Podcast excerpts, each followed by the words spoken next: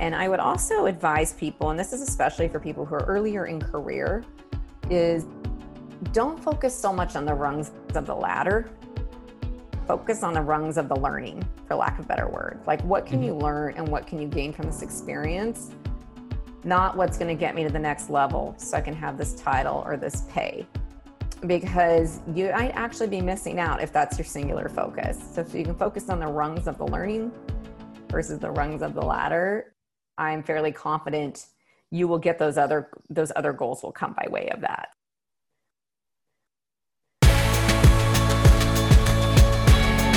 Welcome to the Driving Force podcast, everyone. I'm your host, Chase Rosa, a former private equity analyst, now exploring human performance through podcasting, coaching, jujitsu, and endurance athletics.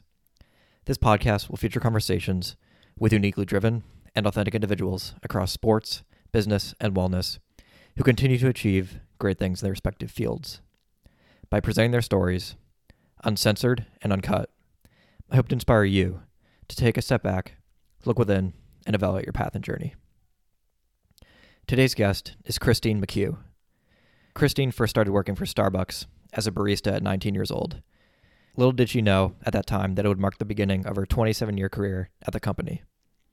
Her first job for Starbucks as barista was when the company had 37 stores. 25 years later, and she's leading some of the most important strategic initiatives for Starbucks across over 13,000 stores in the US and Canada. So it's fitting that her up and coming book is titled From Barista to the Boardroom, which is expected to be published next year.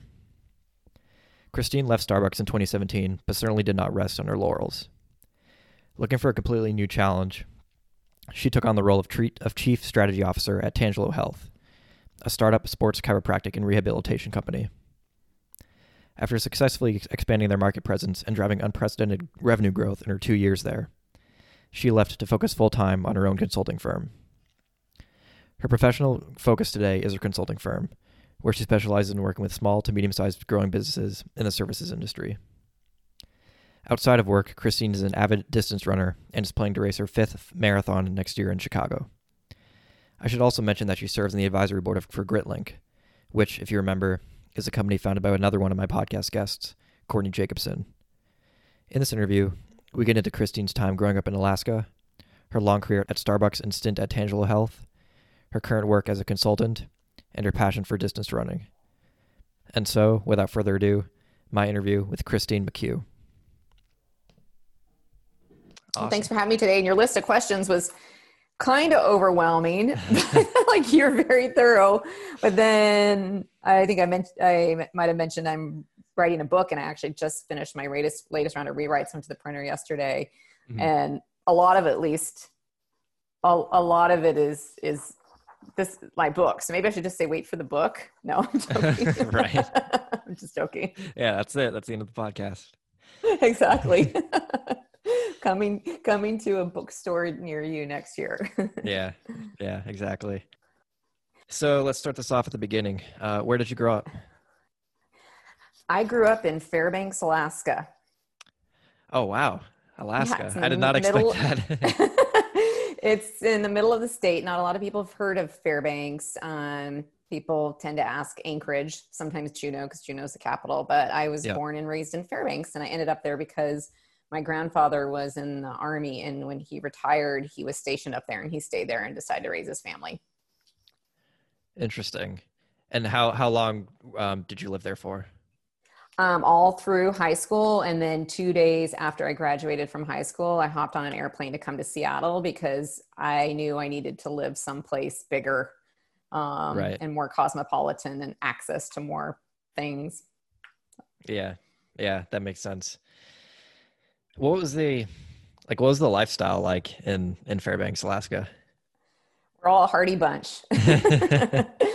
well, there's this saying for Alaskans have this pioneering spirit because you do have to be pretty hardy to live in such extreme weather conditions, especially Fairbanks, because it's in the center of the state. It can be 80 degrees in the summer and um, 40, 50 below in the winter. So you've got this wow. extremes. Plus, you have extreme daylight from 24 hours of sun in the middle of the summer to, you know, close to what feels like 24 hours of darkness. So you definitely have to be a hardy, independent bunch. And I think that hardiness and independence was definitely instilled in me growing up um, to kind of carve my own path and take care of myself and be resourceful.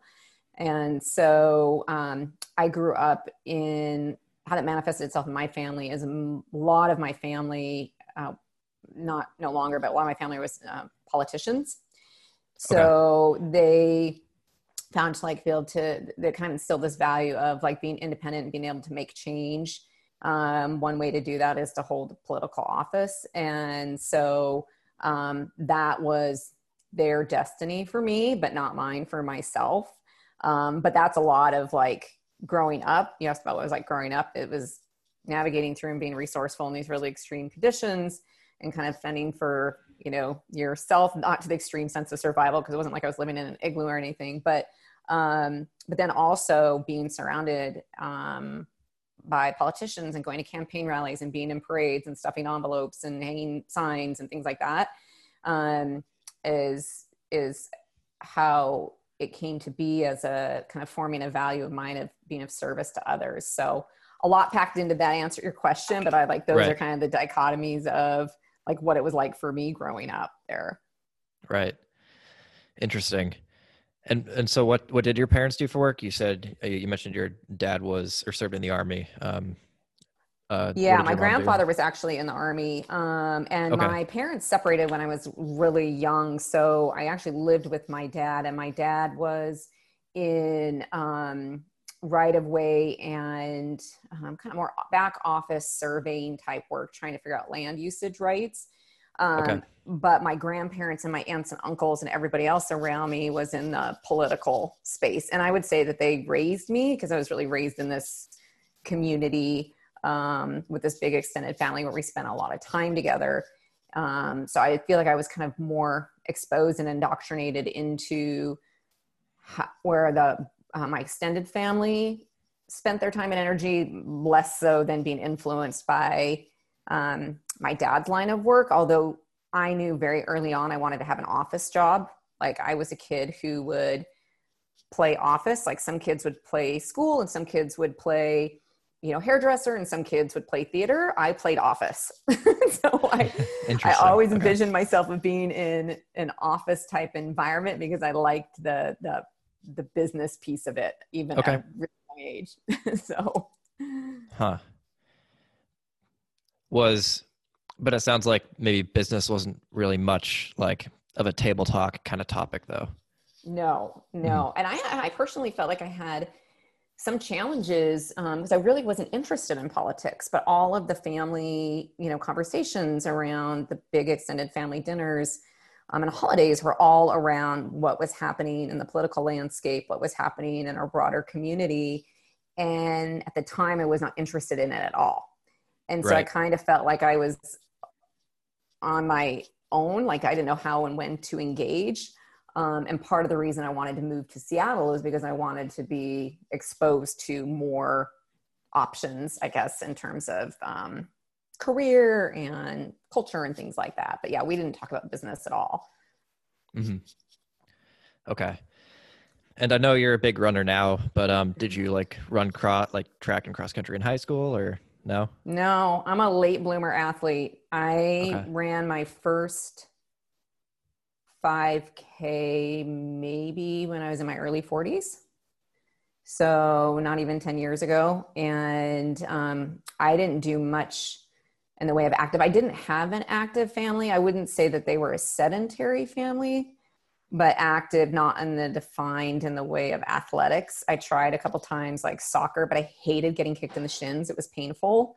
Um, right. I sucked at other team sports like volleyball. I tried gymnastics. I liked that for a while, but I was a little bit heavier than a lot of the other gymnasts. I couldn't always get right over the over the bars. but um, but I just never really found my my groove in that. And really, like when I moved to Seattle, like stayed active, but I wouldn't say really um, found an athletic pursuit, so to speak, in running until not even 10 years ago, maybe, maybe eight, maybe. So, Okay. Was never around that growing up.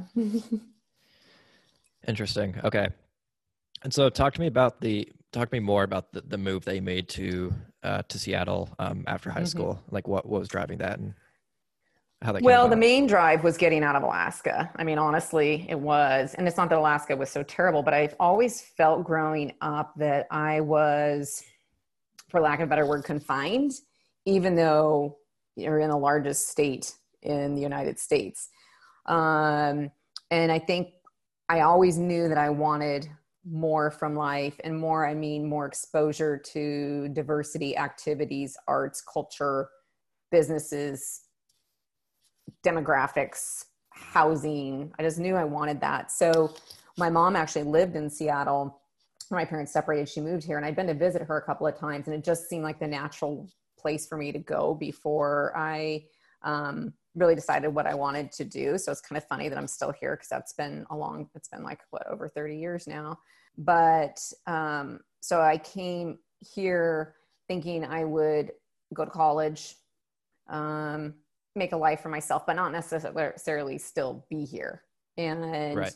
I ended up um, moving here. My mom owned some espresso carts and coffee chains, and I started working for her and kind of was getting into the Seattle scene while I was going to college. And that ultimately led to a job at Starbucks where I spent, you know, the bulk of my career. But yeah, so it was okay. to come down to go to school to kind of take a step forward in my life and see where it might take me. Um, but really no other specific agenda than that or aspiration really. Okay. And so where did you go to college? Well, I started at a local community college here called Shoreline Community College, and I started going there. And then I went to start working for Starbucks as a barista near my school. And okay. after working at Starbucks for about six months, I realized that I liked Starbucks and was getting more stimulation and growth and learning working there than I was doing accounting courses um, and biology classes. So I quit school and I actually went back to finish my degree when I was 40. So, oh, wow. yeah, so I ended up growing my career at Starbucks and putting college on the back burner. And when I felt like I had other things set in my life, I decided I wanted to go back to school.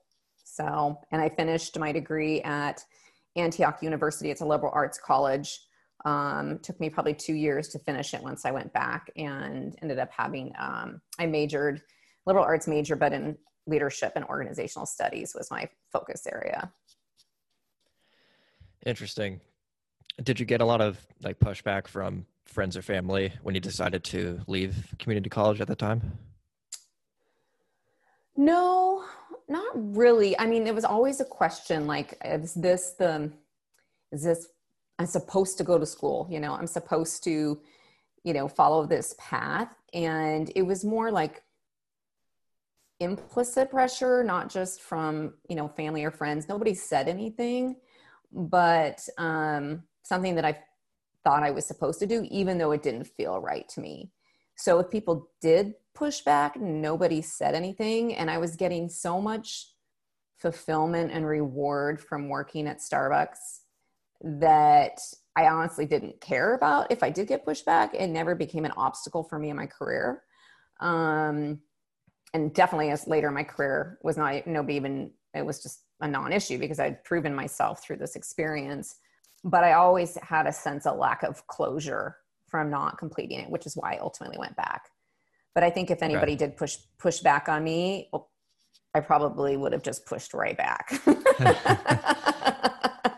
right. But no, I don't remember that ever coming up with anybody okay. saying I needed to do That's that. yeah. Okay. And how old were you when you first started working at Starbucks as a barista? I was 19. Wow. Okay. Yeah. And there were, um, I was in the 37th store in the entire company. It opened. And when I, when it opened, I was on the opening crew. Um, and I think there were only stores in Washington, maybe Oregon, Vancouver, BC. We had not gone to California, Chicago, and certainly weren't international other than Canada. So, yeah, 37 stores. And when I left there a few years ago, gosh, I think the store count was close to 20,000. So, um, yeah. Yeah. So I saw a lot of growth, growth, in my time. Yeah. yeah. right. Wow. And like what what was it about Starbucks that inspired you to want to work there? You know, even before I started working there, it was a super small company, right? Local based company, but, but decent sized for, you know, a chain, I guess, in a, a given geography. You know, when I started when I started thinking about it, there's 35 stores, but you think about a chain of 35 stores is pretty, you know, it's not t- tiny. Mm-hmm. But um, I was working at my mom's espresso cart, and our sales rep actually sold Starbucks coffee to us. So we used coffee at the cart, and she would talk to me about the culture of the company. And there was also word on the street that the company had really good benefits. Um, even at that stage, um, really cutting edge healthcare. There was 401k um, for part timers and for baristas. Now, think about that. That was 1989. Like, that was a long time ago. That right. Yeah. A lot of companies weren't that progressive. And so, hearing things about the culture, seeing the company was on fast growth, even though it wasn't a public company at that point in time. I was there when Starbucks went public, but also knowing that had these great benefits and I had experience in the coffee industry, it just seemed like the perfect match while I was going to school flexible schedule, plus all these other things that I knew should be important to me, although I didn't really know that they were needed to be that important because I didn't know what 401k was. But um, so I applied for the job thinking, you know, it's going to be another t- job, but it's got some of the things that I need, like benefits um, that my mom wasn't able to offer me working for her. And so that's what attracted me back then. And I would say that companies still pretty stand out when it comes to offering you know part-time employees pretty awesome benefits i mean college degrees now you can get for free there um, oh, wow. All kinds of yeah through arizona state university um, through starbucks and you like all kinds of really fantastic benefits so there always has been a strong value on taking care of partners which is what starbucks calls employees so okay interesting and what what was your first job at starbucks um it, you know, like the first like office job at Starbucks, office not the barista. Job? Yeah. Yeah, so I had been worked in the stores for a couple of years and I'd heard that there was this department called human resources, but I didn't know what that was. And that they were looking for a kind of department administrative support person. Um, so I went in and interviewed with the head of HR. Um, and they ended up hiring me to be, it was really not as much of her admin assistant as it was like doing projects within HR. So I did a little bit of benefits, I did a little bit of recruiting, I did a little bit of training and development, I did a little bit of everything really in the hub of the organization because it was growing so fast. Right. Um, so that was my first job out of the stores. Interesting. That's a, that's a pretty good, pretty good first job. Um, and probably glad that it wasn't as much of an admin job, but more project based. Yeah. Probably really, probably really interesting yeah i get and i get a chance to like which discipline of hr do i am i drawn to? If any you know was kind of how helped me see and i got to work with really unique leaders. Mm-hmm. like the comp and benefits manager very distinct style than the employment manager then the training manager and it gave me a chance to kind of get that breadth um, and ultimately i ended up going deep in um, training and development. Um, i did that two rounds of that when i was at starbucks but that ended up being the place where I got the most energy and enjoyed. So, okay. And did you plan on working at Starbucks like for the long term when you joined the joined the company? Like, did you ever imagine at that time that it would be like twenty five plus years that you'd be there? Never. It was a part time job while I was going to school, and even as I moved into different roles in the organization and got promoted and tried different things, I never had a vision that I would um, retire there. And I didn't retire there, do, although I do get a pretty cool retirement benefit, even though I didn't retire. I can tell you about that if you want. But yeah. Um, and I just was caught up in the growth of like changing, growing, being challenged, learning, um, trying new things. Uh, and it just, I think the time flew by, but it was never with the end goal of like, I'm going to be here 10 years, 20 years, 30 years until I die. It was how can I continue to grow and contribute? And what can I learn from this experience that really kept me there? And when you're Mhm. growing that fast as a company, if you can look around and see that and see those opportunities and be open to that, you can have a pretty long runway. Um, but it requires a lot of adaptability, agility, a well learning mindset Yeah. to do that. So yeah, long-winded answer to your question, but no, never thought I would be there as long as I was. I was like, get me through college, right? Instead, I dropped out of college and made a career there. right. Right. Yeah, that's interesting.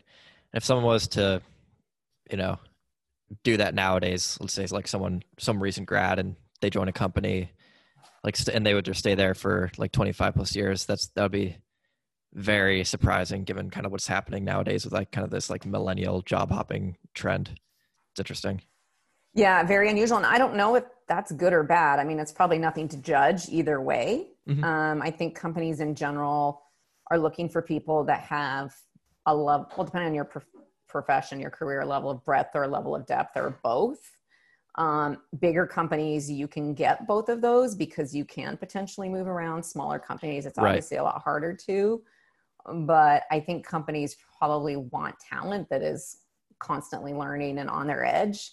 And then I bet younger, you know, talent today, millennials are like they want to be challenged and have new experiences, right? And if their current company can offer that to them, then you know, I wouldn't I would imagine staying would be hard to convince yourself to do. Um Mhm. so Right. Yeah. And throughout your entire time there, like how many times do you think about leaving before you ultimately did? Probably like really came close, probably two or three. hmm Um, and usually those were precipitated by me not feeling challenged or growing um, or seeing a future for myself or having a really, really bad boss. That was one of them. Okay. I had a really, really bad boss. And I almost quit the boss. So, but I didn't, uh, I wasn't always looking, but I did keep my feelers out there to see what was going on out there and see if something would be interesting and challenging. And I was more open to those conversations when, if I wasn't feeling like I was learning or growing or challenging in my role. So, Mhm. Interesting. And so what happened with the one with the the bad boss? Like how did th- how did that ultimately like did you move to another position? Like what happened with that one? Yeah, almost. Uh, well, I can't, I literally came like this close in the moment of flipping them off, not, not coming back in. Right. And I am a very usually composed, thoughtful, you know. So to me, to get to that boiling point is really unusual. That is a chapter in my book, by the way. Okay. um, but I, I had to learn to make the most of the situation for a very short term, on a very short term basis. And I ended up uh, moving to another um, function. Actually, I ended up being assigned to a team that reported right into the office of the CEO and got a really plum assignment. It just came at the right time. So I didn't leave. And that probably came a month or two after I came that close to quitting um, that boss. So Okay. Interesting. And so now like maybe walk me through like your job progression as you rose through the ranks at Starbucks. Like so you started in HR, like like general Mhm. kind of progression. Like what did it look like? Yeah, and it's a lot of lateral progression. So I, as I've mentioned, and you're getting from me, I like to learn and challenge and grow. For me, that doesn't always have to be in a very linear fashion. Um, it can be very, you know, it can be horizontal as well. And so my career looks like that. So I was in HR, um, and then I specialized in training for a while. And then I went into, I was a training manager supporting an outside sales organization. So I decided to rotate in to that team. That was supposed to be a year, but ended up being seven years. Um, and I ended up managing a sales team west of the Mississippi River. Um, from there, I took a sabbat, a year long sabbatical after that, and I traveled around the world for a year. Um, and Okay. then I came into, went back into training and development and I was in I was the director of training for Starbucks US business for a while and then from there I moved into it was called operations support so the team that directly supported the stores. I moved from training into um, working on continuous improvement, uh, labor, which is really um, how is the work deployed in the stores from and what's the dollars to make that happen? Um, and operations engineering. So all of a sudden i was like a vice president. I got promoted. I was vice president for these really technical functions which i'm not technical expert and then i had probably two other two or three other vp assignments before i left. So hr and training out to sales back to training into operations and then several different um, operational VP roles, um, like my last six years there or so.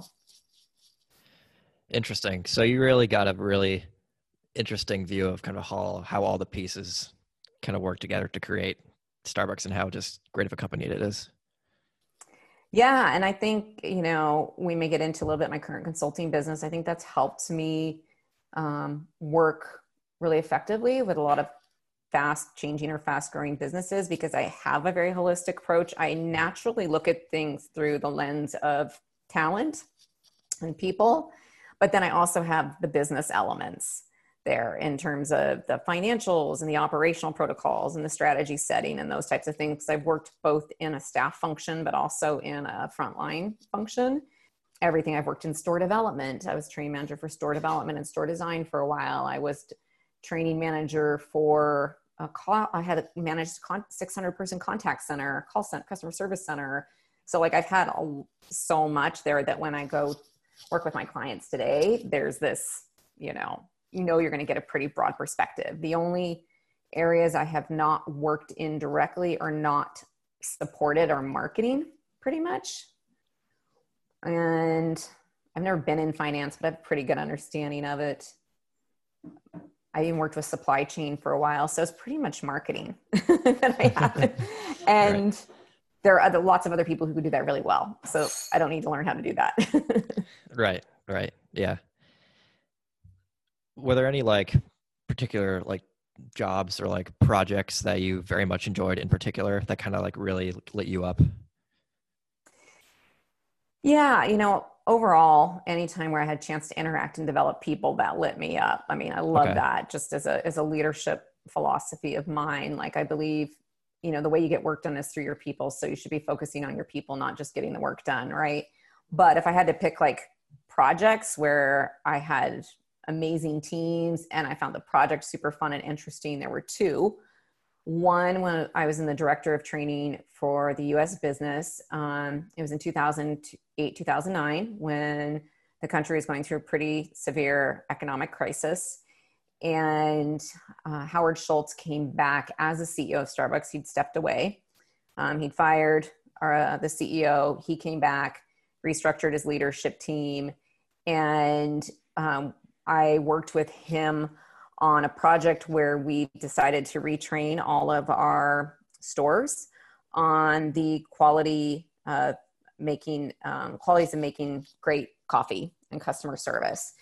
And it wasn't intended to be happen this way but what what ended up happening was um, my team and i made a recommendation to him to shut down all of the stores to do this training because they felt like it was the only way you could do it. This was, two, yeah, 2000, I think this was 2008. Yeah, Feb, I should know. It's like February 16th, 2008, because I remember like, it's like so clearly yeah. at 6 p.m. local time.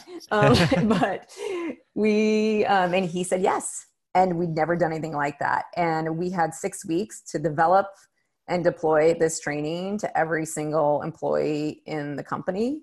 Um, we had no technology there wasn't like stores didn't have laptops or computers um, and they didn't have any other kind of devices. We had a voicemail system um, that went deployed messages to those stores but so we had to figure out how do you get really creative. And so it was so fun and so rewarding because yeah. i had an amazing team um, that just banded together and made it happen and pushed through obstacles. And Google it sometime because we the company got unprecedented media coverage. Yeah, I was just gonna I was just gonna follow up with that. I said I, I, was like I was just gonna follow up with like didn't that make like tons of headlines? It Yeah, did. And that was something like not, there was, we never went into this as a marketing stunt. That was never the goal. I mean, gen, with all genuineness, it was me, my boss, and my one of my managers walking into Howard's office and saying, Hey, we think we should do this, and here's why. And he looked right at us and he said, That's a big idea. And we're like, Oh shit, now I gotta make this happen.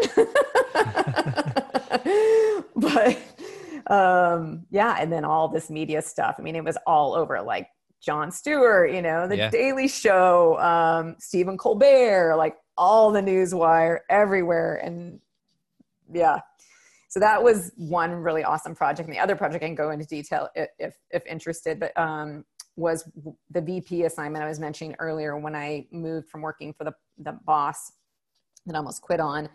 And I was asked to lead the development and execution of a global leadership conference for two of them one for all the district managers around the world, which is about 2,500 people, and then all the store managers in the US, which was about 12,000 people, and to design content, the strategy, and logistics. And that was so much fun too. And that was I, because I had a really amazing team um, that I handpicked.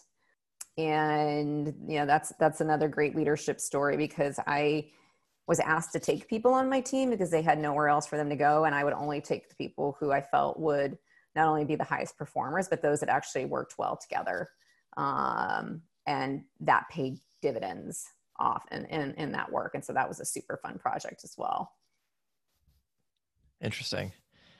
Okay. And you may have alluded to this a little bit earlier, but were, what were some of the key factors that made you want to stay at Starbucks for so many years? Um, definitely people. You know, I think um, the people that I worked with, the idea of taking care of people, taking care of customers, a company that is very purpose driven, really strong values. Um, I mean, that's really it. If you know, if I did consider leaving, I mentioned because I was bored or wasn't being challenged or bad manager.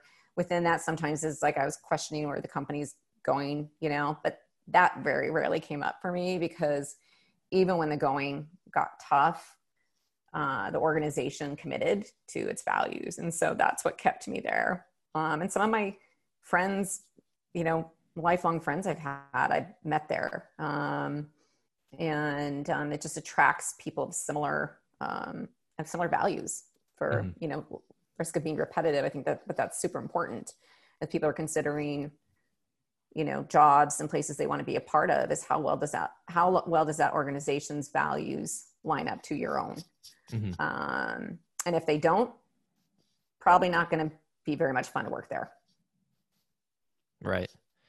And what were some of those values? Taking care of people which i mentioned um, uh, collaboration challenging the status quo having fun. Uh, i said taking care of people. I mean that one just could come up over Right. and over again. Um, taking care of your customers striving for performance.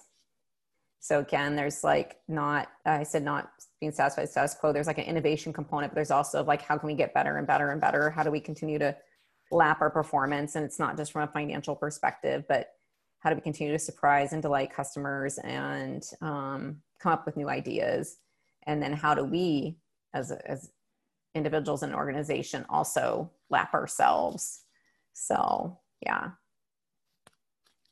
Okay.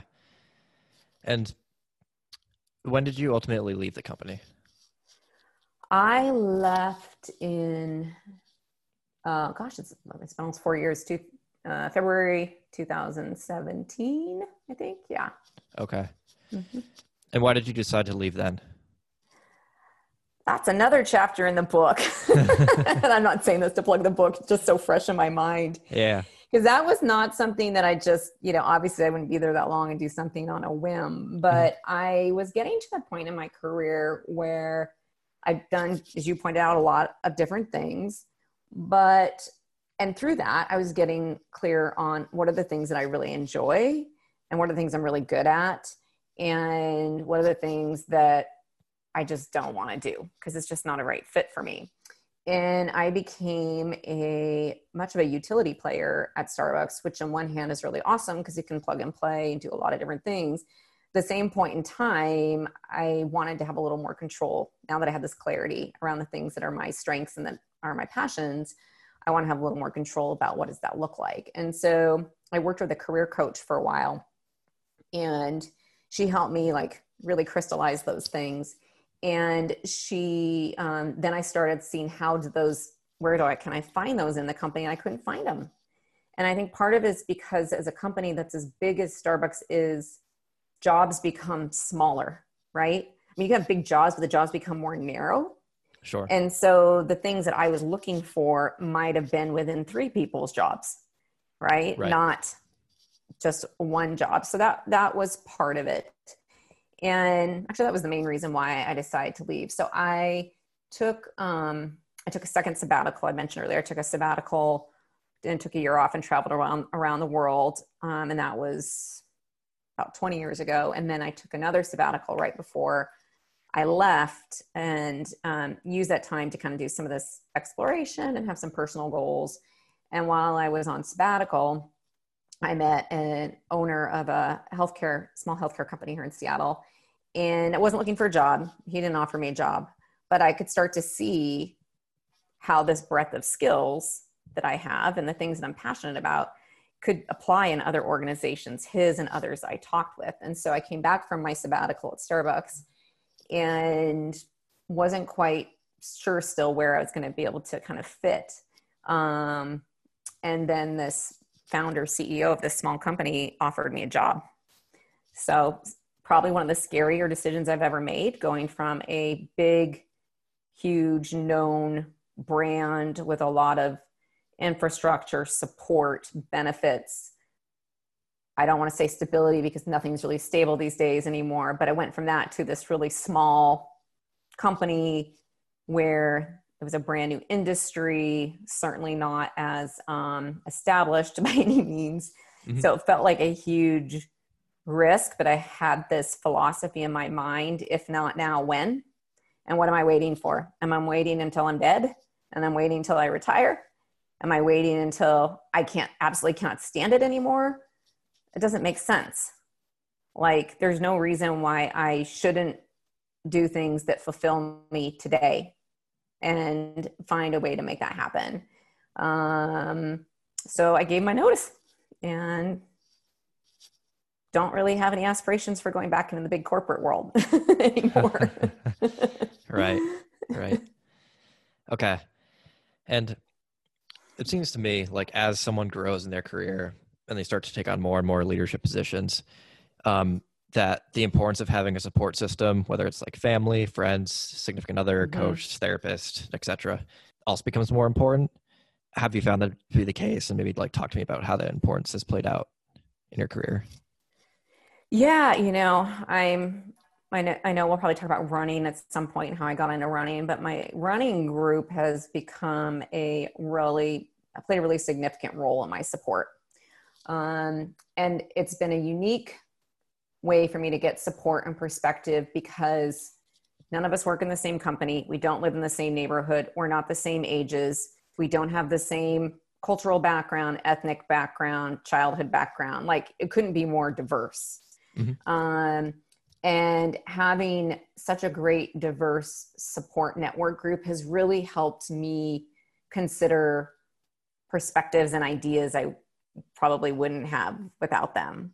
Leading Starbucks, where I had a really established professional network um, internally, um, that was probably one of the biggest changes I realized was going to a small company. And so it didn't take me long to realize and know that I missed having a peer group because I didn't really have a peer group in my new company. And so I then built up uh, a network of support people to call on to bounce ideas off of. Um, and I also joined a mastermind group, um, which has really helped too. So I found that it, I mean, everybody needs to have a little support. And I find having the breadth of support and the diversity of support based on what my needs are um, and what also I can offer has been critical. And now I'm by myself. Like I have to have that.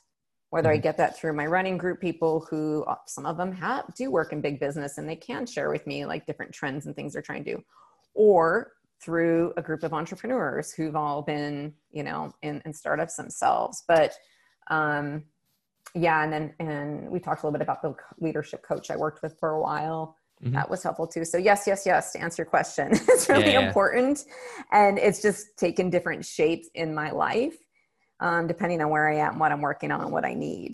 Mm-hmm. Um, because you can't do anything by yourself. No. Right. Yeah. Yeah, for sure. And as you reflect back on your whole Starbucks experience and journey, do you think that you attached a large part of your identity to Starbucks, like maybe to like the job or the company? Oh, for sure. Um, that was actually the thing, one of the other things that was a really hard transition for me because, first of all, like my friends, my family, my husband, like all grew with with me as I grew up at Starbucks. You know, think about that. I met my husband after I worked at Starbucks. Like, and so that's all he he had known. Hmm. Um, my kid was in the Starbucks daycare. Um, you know, my best friends worked for Starbucks and it's a known brand. So I go someplace and I tell people I work for Starbucks and they're like, oh, here's my favorite store. That's always a response. Oh, I love the barista at this store. But I tell them where, oh, I'm working at Tangelo Health. What's that? Well, da, da, da. is that like, is that like physical therapy? Is that like a gym? And then like all of a sudden I'm trying like, ah, like, and I feel like I had to explain myself and it wasn't so simple and so yes definitely starbucks wrapped up my identity and it and it still is i'm actually the president of the board of the starbucks alumni network okay. um, we're a nonprofit and that's a way for me to kind of stay connected. But yeah it's a big part of my big part of my identity. And um, i went through a little bit of soul searching after i left because i had a hard time right. describing. But then it also has opened up a ton of doors for me that i worked there so long right? Because sure. it is an known brand. So from a consulting business or even job offers that come through like it, that has that has helped so. Yeah yeah. And what are some of the biggest your biggest takeaways or lessons learned from working at starbucks for all those years? That's such a big question. Um, take care of people. Always take care of your people. If you take care of your people they'll take care of your custom, customer. Take care of your community. Because um, we don't live in a vacuum. And um, yeah, I'd say those are probably the biggest, biggest two. There's other like disciplines from a management, you know, process perspective or strategic planning perspective or things like that. But I would say if you're taking care of your people, to take care of your customers and you take care of your communities and you're, you know, kind of perpetuating goodwill. That's actually our alumni um, vision is to help you know alumni continue to have a positive impact on humanity. It's very broad and bold but that's really carried forward from our starbucks yeah. experience. Yeah. Mm-hmm. service. It's all about service. Right. Right. Got it. So um, the company they end up working for after starbucks is called tangelo? Mm-hmm. okay. And uh, what do they do? So they are a, um, so the name when I joined was Kinetic Sports Rehab. Okay. Um, and that was one of my projects was taking it through a name change and a brand change because the company wanted to scale and there was some trademarking and things that were barriers. But um, they are a combination um, uh, sports chiropractic and sports rehab business, primarily helping people um, overcome injury and getting back to doing what they love. Um, that's the primary thing. So, healthcare. Okay. And what um, inspired you to work there? It's like such a different. I business. I was a patient of theirs after my very first half marathon. Um, I had a running injury. I didn't know anything about strengthening muscles. I just knew that running was putting one foot in front of the other um, and ended up really overworking my IT band um, to the point I couldn't walk. Wow. And somebody referred me there, and I f- fell in love with the vibe and the culture. Um, the you know, you walk in, you get high fived. there's pumping music. You don't feel like you're in a doctor's office. Um, everybody there is super positive. Every single person, every single location is, I would say, really, I don't want to say put through the ringer because that's not the right word, but they're really given a lot of, um, they really consider the cultural aspect of it to kind of, because it's part of the brand. And so I was a patient there and I really admired what they did and how they did it.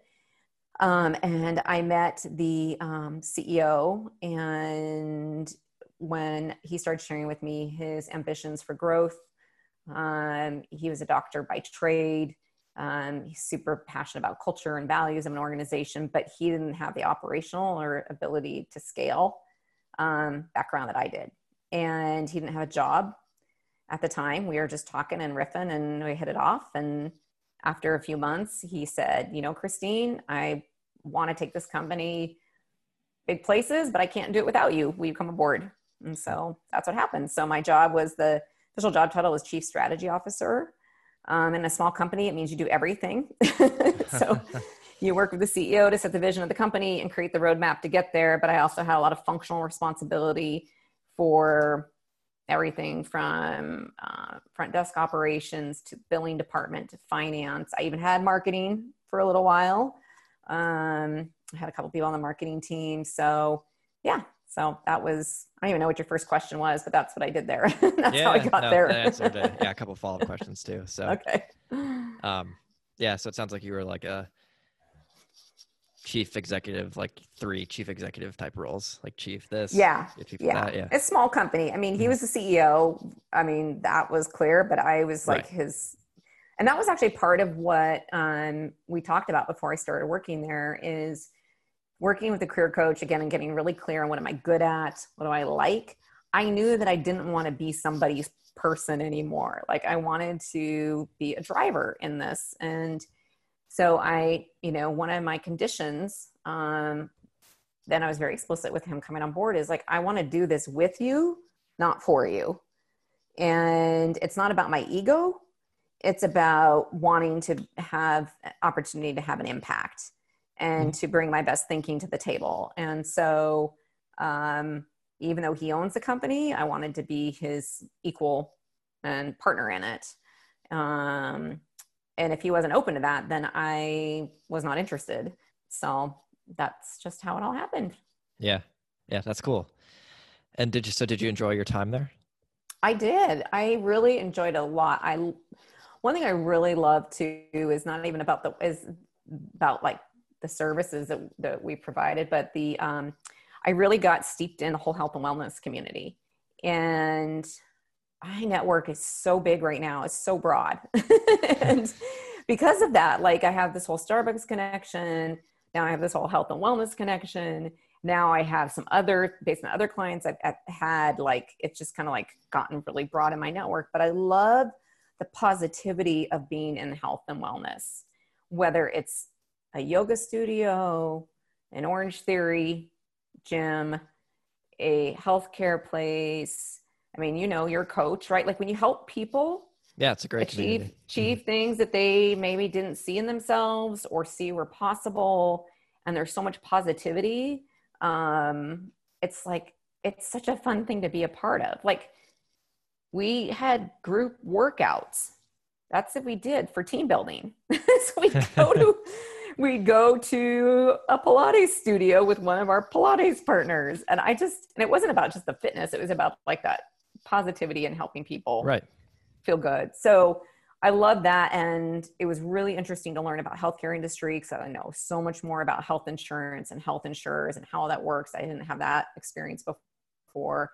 And then just how hard and challenging it can be to run a small business, you know, from a financial perspective. And, you know, I've had several small business consulting clients since then. And like you have these CEOs and founders who, you know, all love and believe so much what they're doing and how they can transform the world and it's so fun to be a part of that and so challenging because a lot of times they're kind of bootstrapped and trying to figure out how do they you know how do they invest while they're growing invest in their growth but also still um, take care of you know their daily operations and it's a dynamic that i never was exposed to at such a big company when my labor, you know, line item on the P&L was 4 billion dollars.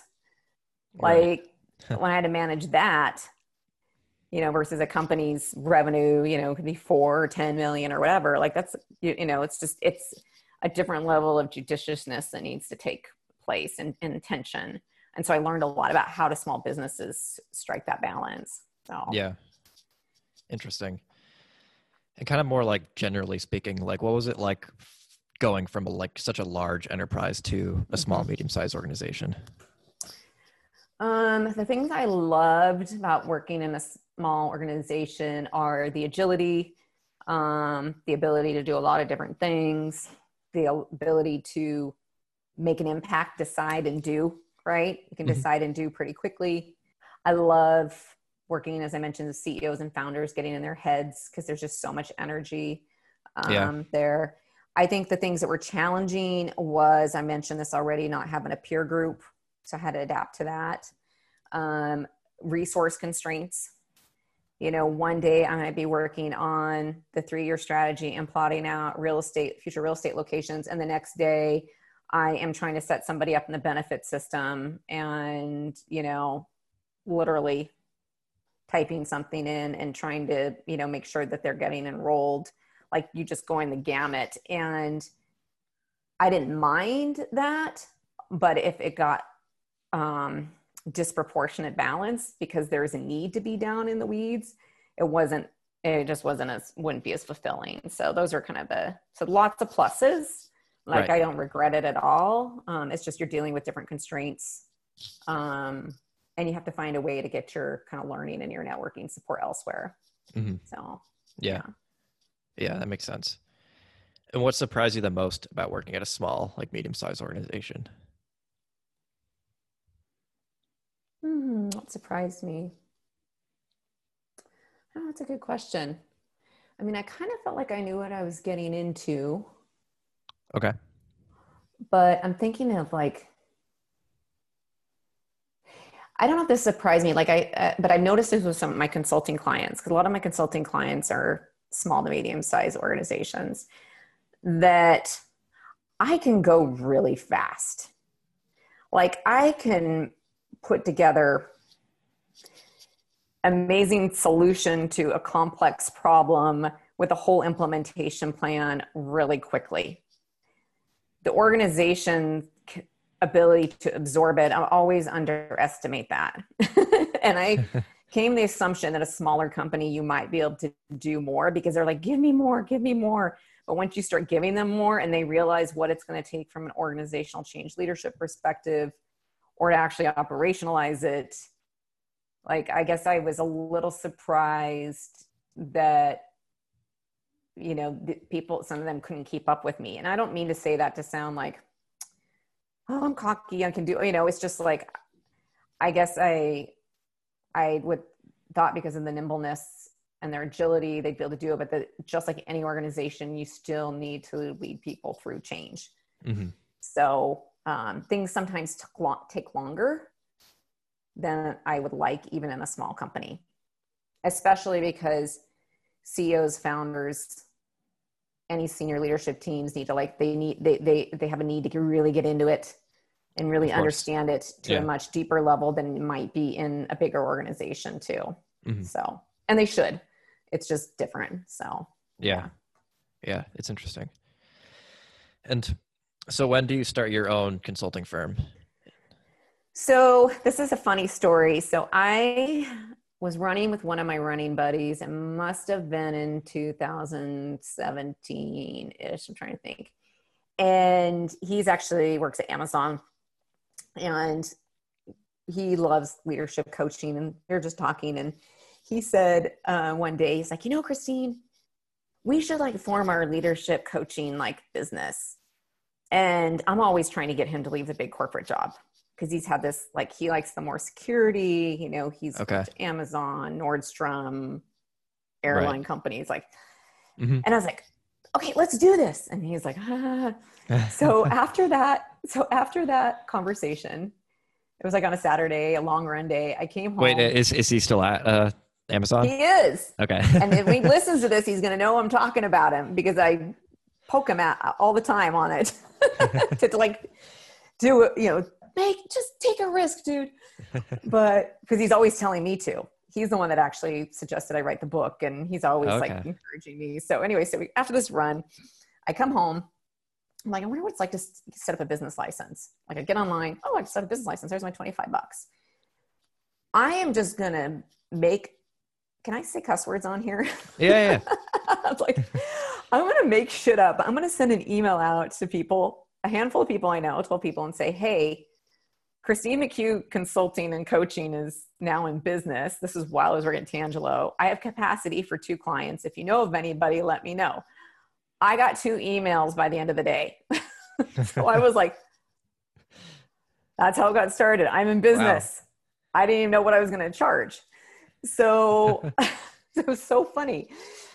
So I was like, okay, so I'll just do this as a side hustle. And then while I was still working there, I got a referral from somebody who wanted me to help out design a retreat for the City of Seattle Parks Department, um, which I love the parks. It's the same, ties in my values. It's serving others, it's creating community.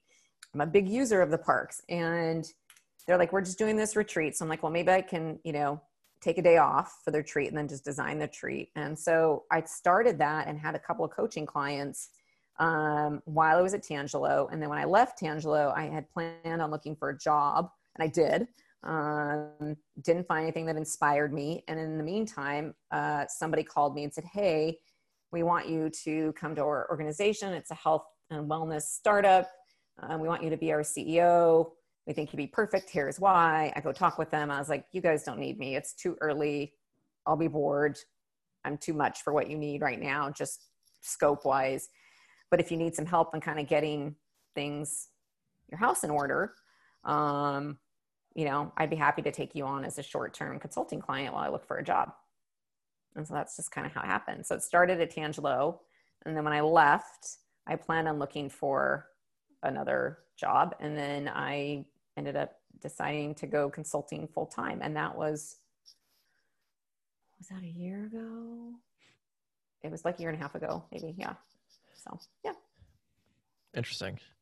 And so, how has the the journey been so far doing that full time? Um, it has been, um, you know, like a roller coaster, right? You know, being your own, being an entrepreneur, and um, in the time of COVID, and just in general, you know, getting clear on who my target customer is and all that. But I have been blessed, Jace. Like I have had steady clients. Um, and I had a downtime maybe February, March, and that's it. So um, part of it's me continuing to learn and figure out where I can add the most value and what type of work I like to do. Um, And just kind of being thoughtful about that. But it's been super fun. And I like being my own boss. I like, um, you know, being able to contribute and help these organizations get to the next level and whatever that looks like for them. So I enjoy the diversity of clients that I've had. Um, there is definitely a common thread um, in terms of their service orientation and their missions, but um, it's been fun. But it's been stressful a couple times because, I'm like, I'm not a marketer. I don't know how to create a website. I don't know how to. Well, I can find people to help me, um, but just a lot, of, lot of learning. But it appeals to my sense of learning and challenge. So Right. Right. Yeah. And so, what are like the some of like the services or like offerings um, that you Mhm. provide to your clients? Like kind of like a rundown. Well, I mean, I would say there's kind of the rundown, but there's also like my sweet spot that I'm learning that I love. And so I do a lot of projects around strategy development and then how do you put, how do you operationalize that strategy into your daily work? Um, and so if you figure that like from a, you know, you've worked in corporate America, like what's your strat plan? And then what is it going to look like this next year? And what are the, measurable outcomes and what are the initiatives that are going to get us there and then how do you build that into your daily work rhythms and systems so that that stuff's pretty comfortable for me and i enjoy it Yeah. um, as long as there's an element of how do you enhance and to grow the culture with this and the people Mhm. um, so i do those things but what i found is that the um, engagements that are most fulfilling to me and where I feel like I can have the biggest impact is when I come on as a retained or an interim executive, kind of to augment their leadership team. So, for example, last year, a couple of my clients, one of them, I ended up doing an interim COO role. So I kind of step in, I'm part of their leadership team. I do what a COO would do. I help them figure out how they can optimize a lot of the um, staffing challenges that they were having, and I'm part of the rhythm of their business. Then I had another one where I was um, equivalent of an interim head of HR um, because they were going through a bunch of transition there. Mm-hmm. Right now, I am a retained role with a um, nonprofit slash VC. It's a venture capital firm too, and okay. um, I'm doing a lot in their strategy and COO type role. So those are the things I like because I can tackle big meaty projects, but I can also work in tandem with the team to develop the team and enhance their culture. And that's, you know, my ideal situation. I do a little bit of coaching on the side separate. Like I have a coaching client where, you know, typically it's a six month contract where I meet with them and we work on development goals and things like that. And I love that because I love working with people. Um, but I like being embedded in the organization or being a uh, augmentation to an organization because I feel like you can kind of deliver kind of those projects and those things that have sustained results by also enhancing the culture. So hopefully that answered your question. Yeah, no, it did. That's interesting. Mm-hmm. And so when you take on one of these interim roles, is that like like do you do that full time? Like is that like your kind of like your only like I don't know, like job? Like it's is it like like kind of like day to day? I'm smiling because um, one of the things I love about consulting is that I don't have to work full time. so, so I like I have this one now, and I have this coaching client, and mm-hmm. it's not full time in what we're accustomed to, but that's you know the role I play. Most of those okay. engagements tend to be 20 hours a week ish. Um, okay Eh, or at least that's what they have been so far. So mm-hmm. yeah. Okay. And how long would they usually go for? Um, it varies, but sure. um, the one I'm on now is going to be the longest because it's been about six months, and they're having me on through the. Actually, they asked me to stay on through the end of next year. So, oh, wow. okay. um, yeah, they just asked me that like a month ago, um, and it was through the end of this year. So it was originally like a 10 month or if I do my mm-hmm. math right, eight month, eight month contract. But usually the minimum of three months because it's hard to get traction if you can't like sure. if you just kind of come in and come out. So yeah. Mm-hmm. Yeah. Interesting. With all that's been going on in in 2020, have you seen like an increased demand for like help in terms of setting up like inclusive work environments mm-hmm. or like maybe like the shift to like remote and virtual and how that all works? I guess part of like people like your clients asking you for help in any of those areas? Um, I don't have clients specifically asking me for help in those areas, but the client that I'm on contract with is having me do some of that for their team. So okay. it wasn't even part of the original scope, mm-hmm. but it's actually become part of the things they want me to help them with because um, they know that I have this interest and skills in kind of org development and um, um, caring for people and culture, it kind of naturally ties into that. So, right, I lead a work stream within that organization on kind of what does that look like for their their team. I haven't had it come up from anybody else. So, mm-hmm. okay. What's your ultimate vision for your firm? Besides to be able to do an occasional project while sitting underneath a palapa drinking a margarita in Mexico. that was very specific.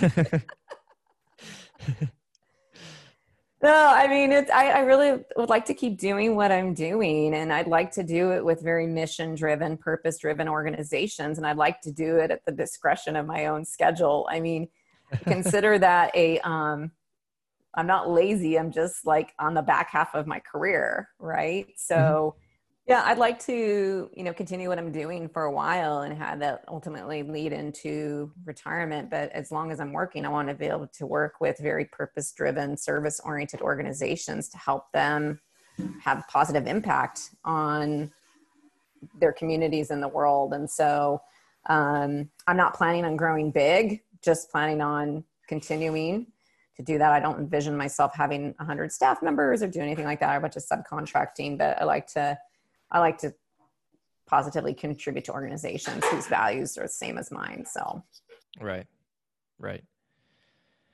Awesome. And then shifting gears here, um, when does your distance running career start? How do you define distance? Uh, like when did you start getting into like like half marathon and and above? Let's say. So I mentioned to you I started running with this running group, and I think it was my first half marathon was 2013 maybe. Um, but i had never really had done much running but i showed up one day to this running group to uh, meet some people and not run by myself in the dark and the furthest i'd ever run in my life was like five miles and i'd only done it once and before I knew it, these people in the group roped me into signing up for my first half marathon. And they had the group led a build leads a build up. And so everybody's like, oh, it's easy. You just add on a, a mile to your long run every week, right? Maybe run a couple days a week. And um, like a lot of distance runners, you know, after your first race or certain races, you'll be like, I'm never doing that again. That was painful. That sucked. that hurt. Um, and then you get amnesia and then you sign up for another one. And so I did those for a couple of years. And then my first full marathon was in 2016 was New York. Um, and I did that while I was on my sabbatical from Starbucks. Um, and I did it for charity. And of course, I never thought I would run a marathon, never going to do that. Why would anybody do that? Um, had such a positive, incredible experience um, that I have since run basically one a year. Um, mm-hmm. Although not this year because I was supposed to run Chicago, but it got canceled. Right. Um, but yeah, so half marathons 2013, I think, or 14. Mm-hmm. Can't remember exactly. Yeah, something like that. Yeah. And what keeps you going, like as a runner? Like why why do you run and like keep doing these marathons? Goal setting, um, growth, seeing what's possible, um, community for sure, um, being with other people. As I mentioned, I run with a group and there's just a lot of support. So even if we're not all running the same race, you almost always have somebody to train with you um, for different things. And, um, but definitely goal setting, seeing what I can do, seeing what's possible. I also really, really love the training process. Um, I think that appeals to my sense of structure and organization right. and having a plan, even though it doesn't always go as planned. Um, and I love the feeling of accomplishment of a heavy week and eating all the food and all that kind of stuff. It's just like I really, but yeah, it's mostly seeing what I can do and what I have in me and re- trying to, um, you know, pursue things that you never thought were possible before uh, whether that's a distance or a time or what have you. So, yeah. And I've been actually cycling a lot this summer, um, okay. something I haven't been into. And I had a go at a running injury earlier this spring. And then when I realized Chicago was probably going to be canceled, I needed to do something. And so I decided to set a goal to ride a century, which I did two weeks ago. Um, oh yeah, I think I saw that so, on, on, Instagram. Yeah, yeah you posted something. So yeah. much fun, so much fun. Oh, it was amazing but I like I need I need to have something you know that I'm that I'm working towards. So mm yeah, yeah, that's great. And how how was that century ride? It was a blast. I I think my body's made for cycling more than it's made for running, but I also think cycling is less impact. Is well, it is not. I think it's a lot less mm-hmm. impact than running, and I really, yeah, I just um, I get fatigued, but I don't not like an you know as sore but I also feel like my endurance is really strong. So I loved it. I'm not necessarily ready to go set another goal, but a friend of mine did say last weekend, she's like, oh, we should do another century before the end of, you know, the summer or, you know, end of October. And I'm like, okay, cool. Cause now I know I can, I can do it. But I, I loved it. You know, shoulders get a little bit tired, but other than that, it was yeah. fun. And you can just cover so much territory on a bike, so much more than you can. It just takes a lot of time. right compared to running. Yeah. yeah It was fun. that's awesome have you noticed some i'm sure you have like any parallels between marathon running and marathon training um and, and business Yeah, I mean, there's this thing around like goal setting, which we just talked about. You Mhm. got to know where you're going and you need to have a plan to get there. And business or, you know, cycling or running, and that plan needs to flex, right? So, definitely parallels with that. And, and then I think the last one I'd add is like having a level of support and community. You can't do it on your own. I mean, you could, but it's definitely not as fun, you know, and Right. you don't have as if you have support, whether in business or in your running or your cycling, you get additional knowledge. Um, you get to have fun. Um, you get new ideas. Um, you get accountability, and um, I think that those are those are all all parallels. Um, but as I said, it just starts with the goal. you Yeah. know, on my whiteboard at home, um, Courtney, my friend Courtney, guided me through this when I was trying to figure out how to organize my priorities and stuff. It's different when you work for yourself. And so I ended up, um, out of inspiration from her, I have three goals on my whiteboard at home. I have a revenue goal for my business, I have an athletic goal, and I have a goal for my book. And then I kind of have this placeholder for community. And each of those goals are color coded. And each week, I like, what are my weekly goals? So anything in blue is athletic, anything in green, because green is money, is revenue, anything in orange is my book.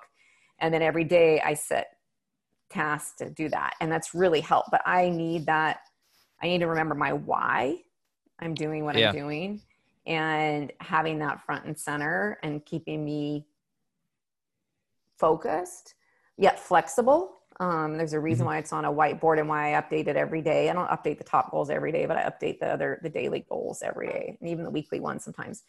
But it's to keep headed towards something. So yeah that's great that's that's very structured I am I am a very structured human being. Yeah.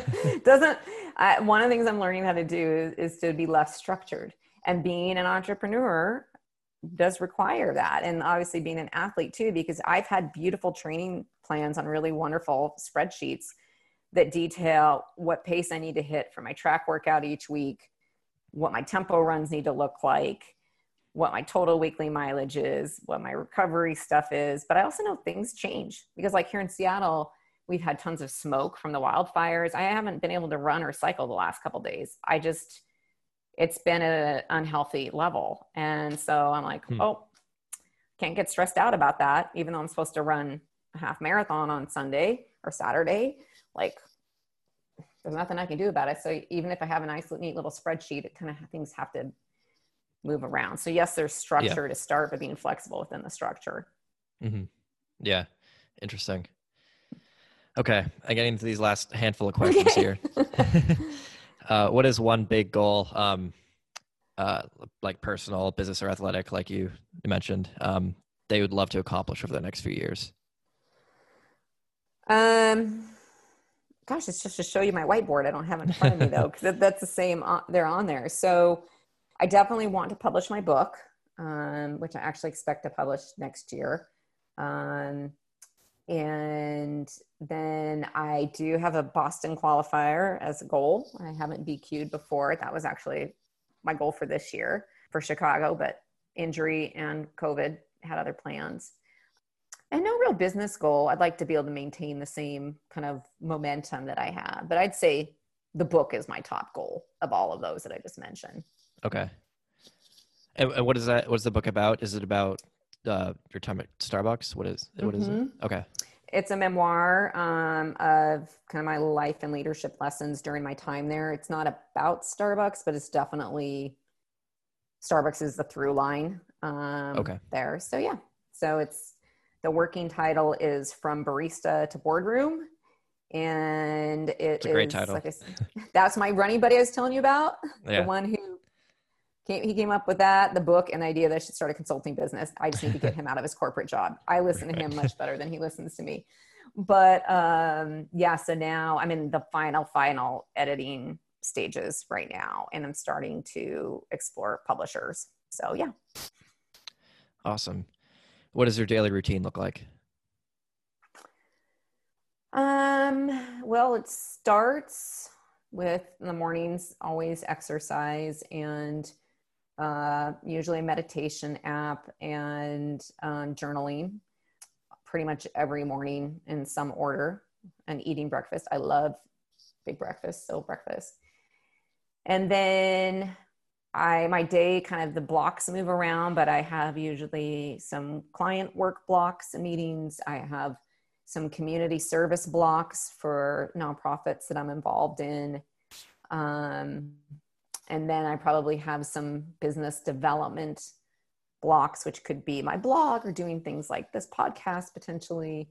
And then I tend to wind down or do chores in between because that's one of the things about working for myself and working at home. I can do laundry or go water the yard in between these things. I don't have to right. do it all at the end of the day. Um, and then the end of the day usually uh, finishes off with a dog walk and um, dinner with the family. And then I'm usually in bed by nine o'clock because I'm usually up about 4.30 or 5. So. Oh, wow. Okay. Early riser. Yeah. Okay. And then, as is the name of the podcast, the Driving Force Podcast, what do you think has been your driving force throughout your life? Service, service to others, service to our communities, service to people. I am at my best and most fulfilled if I am helping people. And that can be by ways of sharing my story, um, later this afternoon, I have a call with somebody who's going through a job transition. I don't know the person, but I'm helping her. Fridays, I volunteer at the food bank. Like my driving force is like service mm-hmm. um, because the world will not go around if people aren't helping each other. And so it's all about helping. that's my driving force. awesome. Where, where do you think that stems from? Your, your sense of service? somebody asked me this recently, actually, in another podcast or an interview, actually. Um, I think it comes from two places. I think it comes from growing up in um, in a family that were civil servants in terms of you know their service um, to their communities by government office or other appointments, um, knowing that there's a, a, a desire to help people, and that's kind of how we should treat each other as as helping people. And then i think another big part of it came from growing up at starbucks. Um, starbucks is very much a servant leadership service oriented community oriented organization. And i do sometimes wonder if i hadn't worked there would this be as deep in my dna as it is and i don't think it would be so i think those two combinations have really uh, driven that plus i i you know, it's selfish. Being of service and helping others makes me feel good. so right. I like doing it and I like the rewards that come from that, no matter if they mean, you know, packing up a bunch of food at the food bank so more people can eat or helping somebody on a step towards whatever their career organizational journey is. It's totally selfish. Um, it makes me feel good. So. Right. Yeah. But that's my guess on where it comes from. Okay. Awesome. And then lastly here, before we wrap up, what parting words of wisdom or advice around career development would you like to leave the people listening? Um, I would say um, be open to the possibilities is one, um, and try new things. That's one thing for sure. You just never know where something might lead you or take you. I would also encourage everybody to do things in your career that align with your values. Um, if something is not a fit for your values or not a match, or you just feel like it's a bit of a rub, it's probably not the right thing for you. And you're going to do better work and be more fulfilled and be rewarded when you're at a place that actually fits for you. So I would do that. And I would also advise people, and this is especially for people who are earlier in career, is don't focus so much on the rungs of the ladder. Focus on the rungs of the learning, for lack of a better word. Like, what can mm-hmm. you learn and what can you gain from this experience? Not what's going to get me to the next level so I can have this title or this pay. because you might actually be missing out if that's your singular focus. So if you can focus on the rungs of the learning versus the rungs of the ladder, I'm fairly confident you will get those other those other goals will come by way of that. So be open to possibilities, try new things, live your values, and don't get so focused on the next level. Those are my come to mind. Awesome. That's a great great place to end. Christine, thanks again for coming on. This was great. Thank you so much for having me. It was fun. Appreciate yeah. it. And yeah. hopefully the technical glitch will be worked worked through. oh yeah, yeah. I'll edit this and I know sure you will. You know you know what you're doing. Yeah. I tried that once. So I um I had interviewed uh podcast it was it was supposed to be for a written interview. Do you know Michael Gervais? Oh yeah. So I can send it to you if you want. I had a chance to interview him. Oh, I wow, reached out. Amazing. I said, You don't know me, but here's what I want to do. And he replied, He said, Yes. and so I did it via Zoom meeting, and it was more to capture it. And then I was, wasn't because I don't have the podcasting stuff down. And I was like, I'm going to just transcribe it. But then it was so good. I wanted to show the whole thing. But then I was just like the editing. Oh my gosh. so I, yeah, it, I admire your skills there because I got just showed a small clip of it in the interview, but I did send Courtney the full interview because she wanted to see it. Um, but yeah, I was like, one of these days, maybe I'll I'll call you and say, hey, show me how to do that. I'm not ready to take that on right now, but. yeah. And um, so, where can people go to find you online and learn more about your consulting services? Christine McHugh Consulting.com or LinkedIn for sure. Okay. Yeah. Yeah. Awesome. And you all can also visit my website, chaserosa.com, and follow me on Instagram at chaserosa4 for updates on new episodes. Thanks everyone who's listening, and see you next time.